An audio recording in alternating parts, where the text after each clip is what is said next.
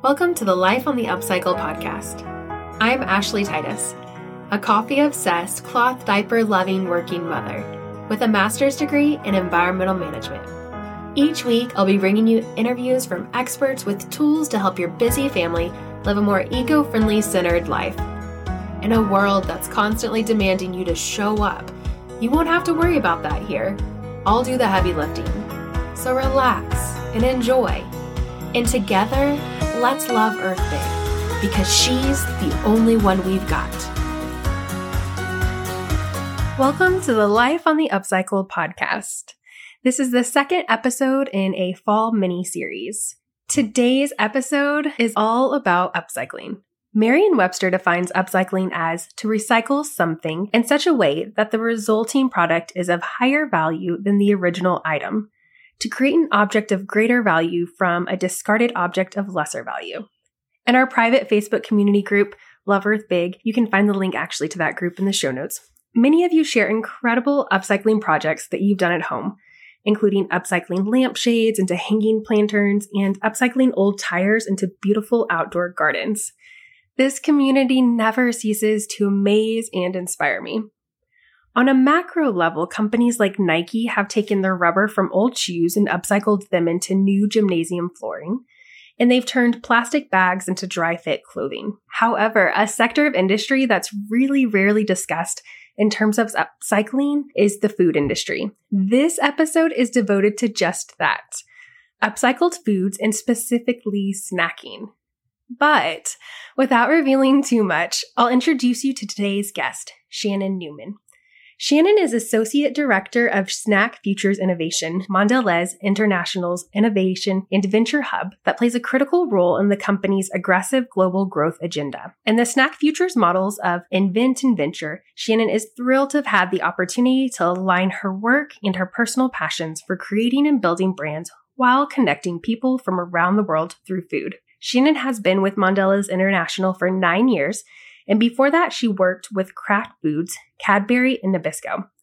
Shannon has held a number of key leadership roles in brand management, global breakthrough innovation, and portfolio management across multiple categories, including gum, candy, and biscuits. And she's led and executed multi market big bet projects for Mondelez, collaborating across boundaries with cross functional colleagues. Shannon received her graduate degree from the University of Massachusetts Amherst and her MBA from Fairleigh Dickinson University. So, without further ado, I can't wait to introduce you to this episode with Shannon. Here we go. Well, thank you, Shannon, so much for joining me today, um, despite all of the little hiccups that we've had today. Before that, though, our conversation has been so rich that I'm really excited to talk to you today and to have you on the show. So if you wouldn't mind just starting off and just tell us a little bit about yourself and what you're passionate about. Hi, thanks, Ashley. It's really great to be here. I, what am I passionate about? It's a big question. I mean, obviously, put relationships aside and the dog child, who hopefully will not bark for you. I've been working in the food industry for going on 20 years now. Companies like Nabisco, Kraft, Cadbury, so really iconic brands. And in that time, I've had some really amazing opportunities that have turned into passions. So I think the biggest being traveling the world. I've been able to really kind of get into really incredible places to talk to people, to talk to consumers about food and snacks and what that means to them, how it fits into their lives, what they crave or what they're missing, trying to create new exciting opportunities. And that that process that really kickstarted my love of travel, of exploring other cultures and foods and photography. So, and I love history. So I was an undergrad major in school. So one of my favorite things to do when I'm traveling to new place, learn about the history, the culture, and then go on a food tour. So to eat my way through those places. Yeah, so that's really exciting. And that are those are things that really came to me through my career. I, I may not have had that opportunity to experience otherwise. One of those career opportunities, actually being able to spend a few weeks in Ghana working within the cocoa farming community. So cocoa's the essence of chocolate and and the company that I currently work for, Mondelez International. You'll know it for brands like Oreo or Toblerone or Cadbury, it's real chocolate based. And we have a program called Cocoa Life, which really makes sure that the chocolate's made right, ethically and sustainably sourced. And I had the opportunity to be on the ground and work hand in hand with the men and the women who uh, make cocoa their living, their livelihood, and really trying to empower those communities to work on like a lot of issues that they're facing, like climate change, gender inequality, poverty, child labor. And that really put me in this unique position when I came home to really understand and know more about the cacao fruit, but also to be able to jump at the chance to lead a brand like CaPao, which we'll talk about as it kind of moves into its next phase of launch in the marketplace. That is absolutely incredible. I love that you took though your passions and you have, I know that you've had the opportunity to do that, but I'm sure too, part of that had to be your own personal drive, kind of interweaving that within your job. So that's amazing. That's so cool to hear about Ghana a organization that I actually volunteer with, the Institute of Ranch Management at TCU in Fort Worth. Past they worked with Ghanaian cattle ranchers, but you're so right. So much of that too has to deal with the history and the culture before you even can approach different communities. You have to be informed about those things and kind of go into it completely open minded. Yeah a thousand percent. I mean, culture culture diversity is obviously huge, and you want to respect the cultures that you're going into. And there's a lot to understand. There's a lot of rich history there, and how you communicate with people is really really key. And making sure that you're doing it in a way that is received well and is beneficial to both of you. Absolutely. One more thing too that you said, kind of a side note with Cadbury. So it's funny because I went on a trip to London years ago and tasted Cadbury chocolate bars. Here we all know the like the eggs, you know, but the actual yeah. chocolate bar. My family's from Pennsylvania, so I felt guilty falling in love with Cadbury over Hershey. But that's incredible to hear that they're doing the work with the beans.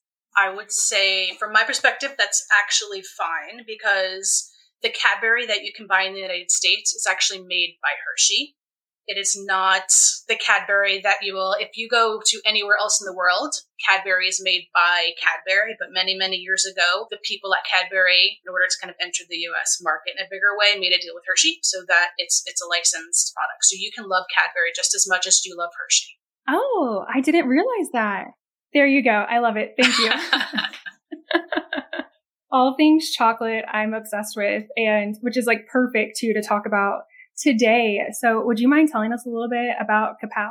Absolutely. So CaPao, it's a snack brand. We're built on the mission of, we say rescuing and reimagining parts of the cacao fruit that go to waste during the, the chocolate production process. So we take this like sweet and zesty flavored upcycled cacao fruit, combine it with nuts, seeds, and other fruits, and we make really delicious, satisfying snacks made with only real ingredients. So they're plant based, non GMO, gluten free, and we really are proud that they're sustainably made and packaged. We just launched a new flavor last month called Cherry Almond Cocoa. So it takes it in a bit more of an indulgent space to complement the rest of our line. And we have a new format coming in October that we're, I can tease, but we're not quite ready to, to announce yet. So everybody kind of keep a look out for that.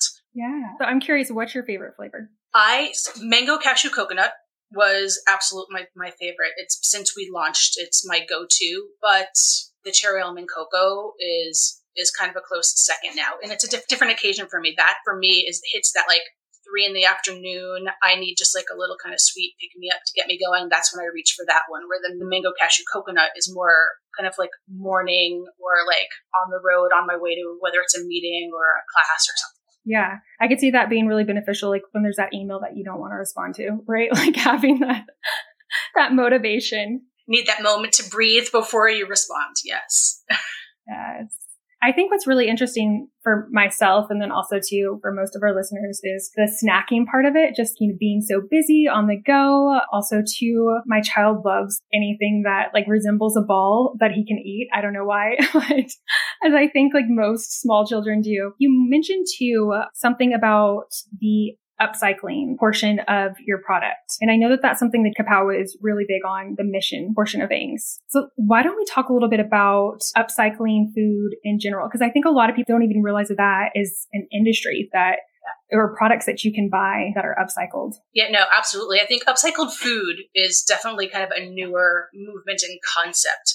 People, when they think of the term or the idea of upcycling, really more equated to clothes and furniture and plastics, like how you can give older things new life. And there's this misconception when it comes to upcycled food that I means specifically about like the perceived quality of it. So if you think about the food industry, over 30% of all food becomes food waste. It's lost to food waste. And it's, it's a huge problem for the, the planet. It contributes to global warming, creates emissions.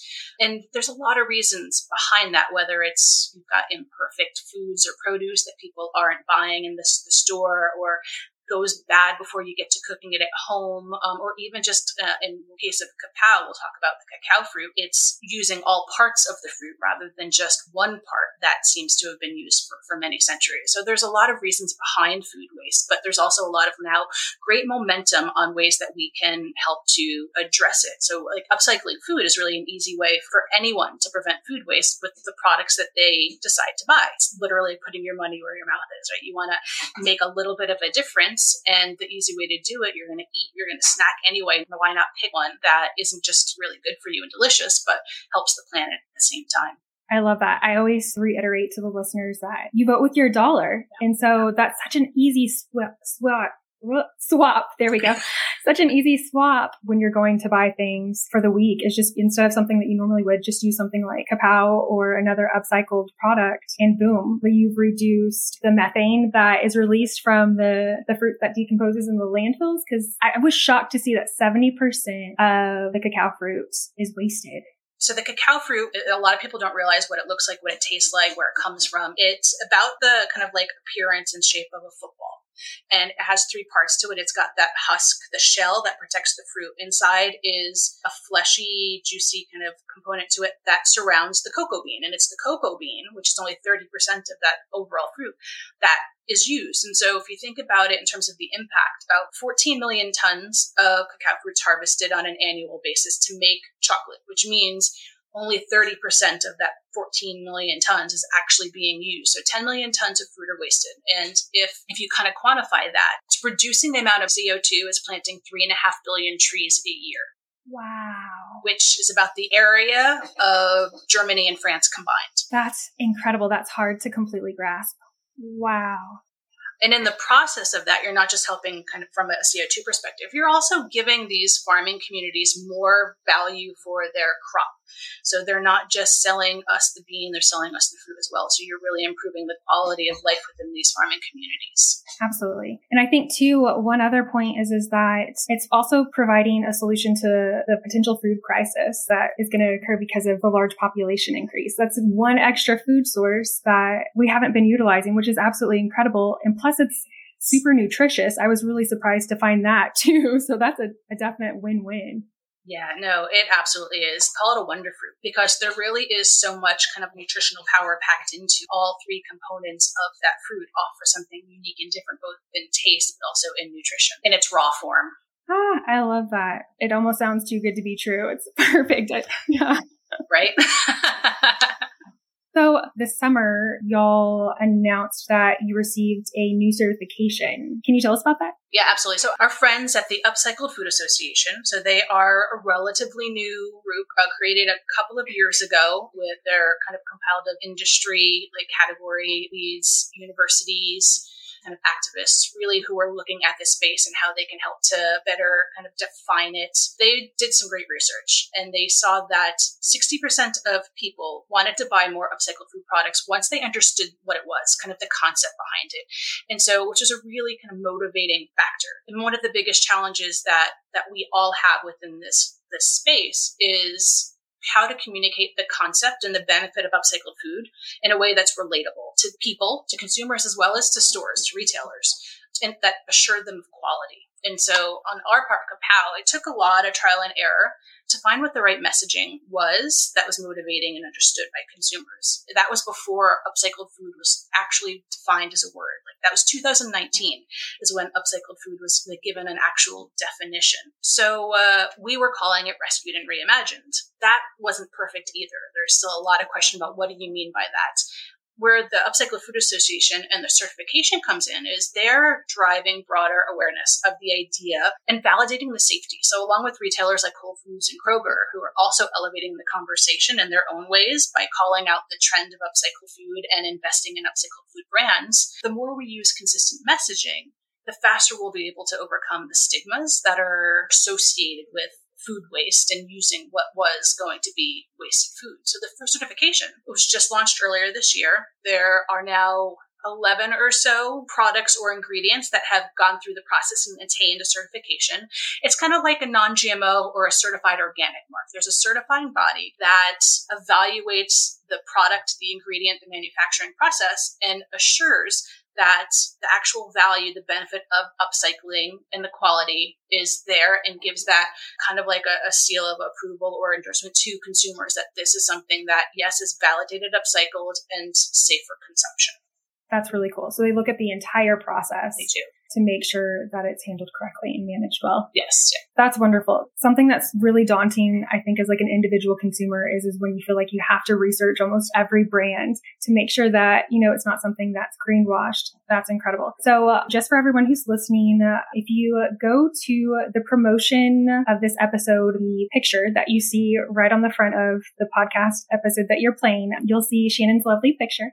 And then also too, if you zoom in a little bit, you can see the actual certification information to keep an eye out for. And feel free to share that with your family and friends. So that way, that's something that they know too that you can keep an eye out for. Like you said, certified organic or some of those other, I think Forest Alliance, some of those other certifications that are out there. That's so cool. I love that. So where can we find CaPao? You can buy us directly from our website, which is capaofruit.com. We're also growing in Southern California. So we're in roughly a hundred or so stores within kind of LA, West LA area. And we're working hard. We're still a small brand, but we're working hard to expand that footprint beyond Southern California. But we offer free shipping on the website, so you can always order through us directly. Nice. I don't know who doesn't love free shipping. That's perfect.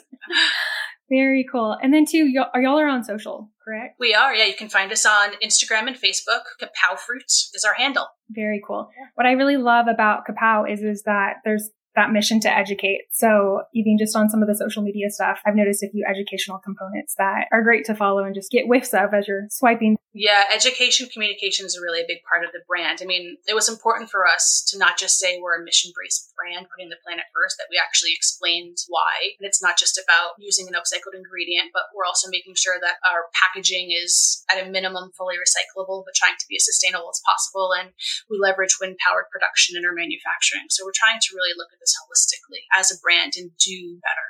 I love that. I also saw too on the website that there's a link to an app to help anyone find where to recycle the packaging. I loved that. I don't think I've seen that on other websites. Yeah, there is. So Bower is the program. It's a European company that's just starting to enter into the United States market. And if you download the app and you kind of scan the product after you buy it, you'll also receive a credit to the app that you can redeem. So what? The more that you buy CaPao, the more that you scan and recycle that package, the more credit you build up that you can redeem out money or use for other products. So yeah, no, we're really excited about that partnership and helping Bower build its presence. That's incredible. I didn't know about the credit part. That's neat. I'm going to do that right after I get off of this. That's so cool. Ah, well, I have learned so much today, Shannon. Thank you so much. Any closing words? No, that's great. Actually, thank you so much for having me. I love talking about this. Um, really happy to be here. And yeah, no, capaofruit.com. If you're interested, check us out. Go to our Instagram and follow and let us know what you think. If you try it, definitely let us know. We are listening. Amazing. What better way to support a small company that's growing and doing the right thing? Thanks so much, Shannon. I appreciate your time and coming on the podcast. My pleasure. Thank you. I hope you've enjoyed today's episode. If you'd like to learn more about the upcycled certification or CaPao, I've included both of the links in the show notes. A few brands that you can be on the lookout for that are upcycled certified are Chai Smash, CaPao, Pulp Pantry, Lost and Found Distillery, Shameless Pets, Renewal Mill, Imperfect Foods, Phelps Pet Products, and Take Two Foods. That's it for today. As always, love Earth Big.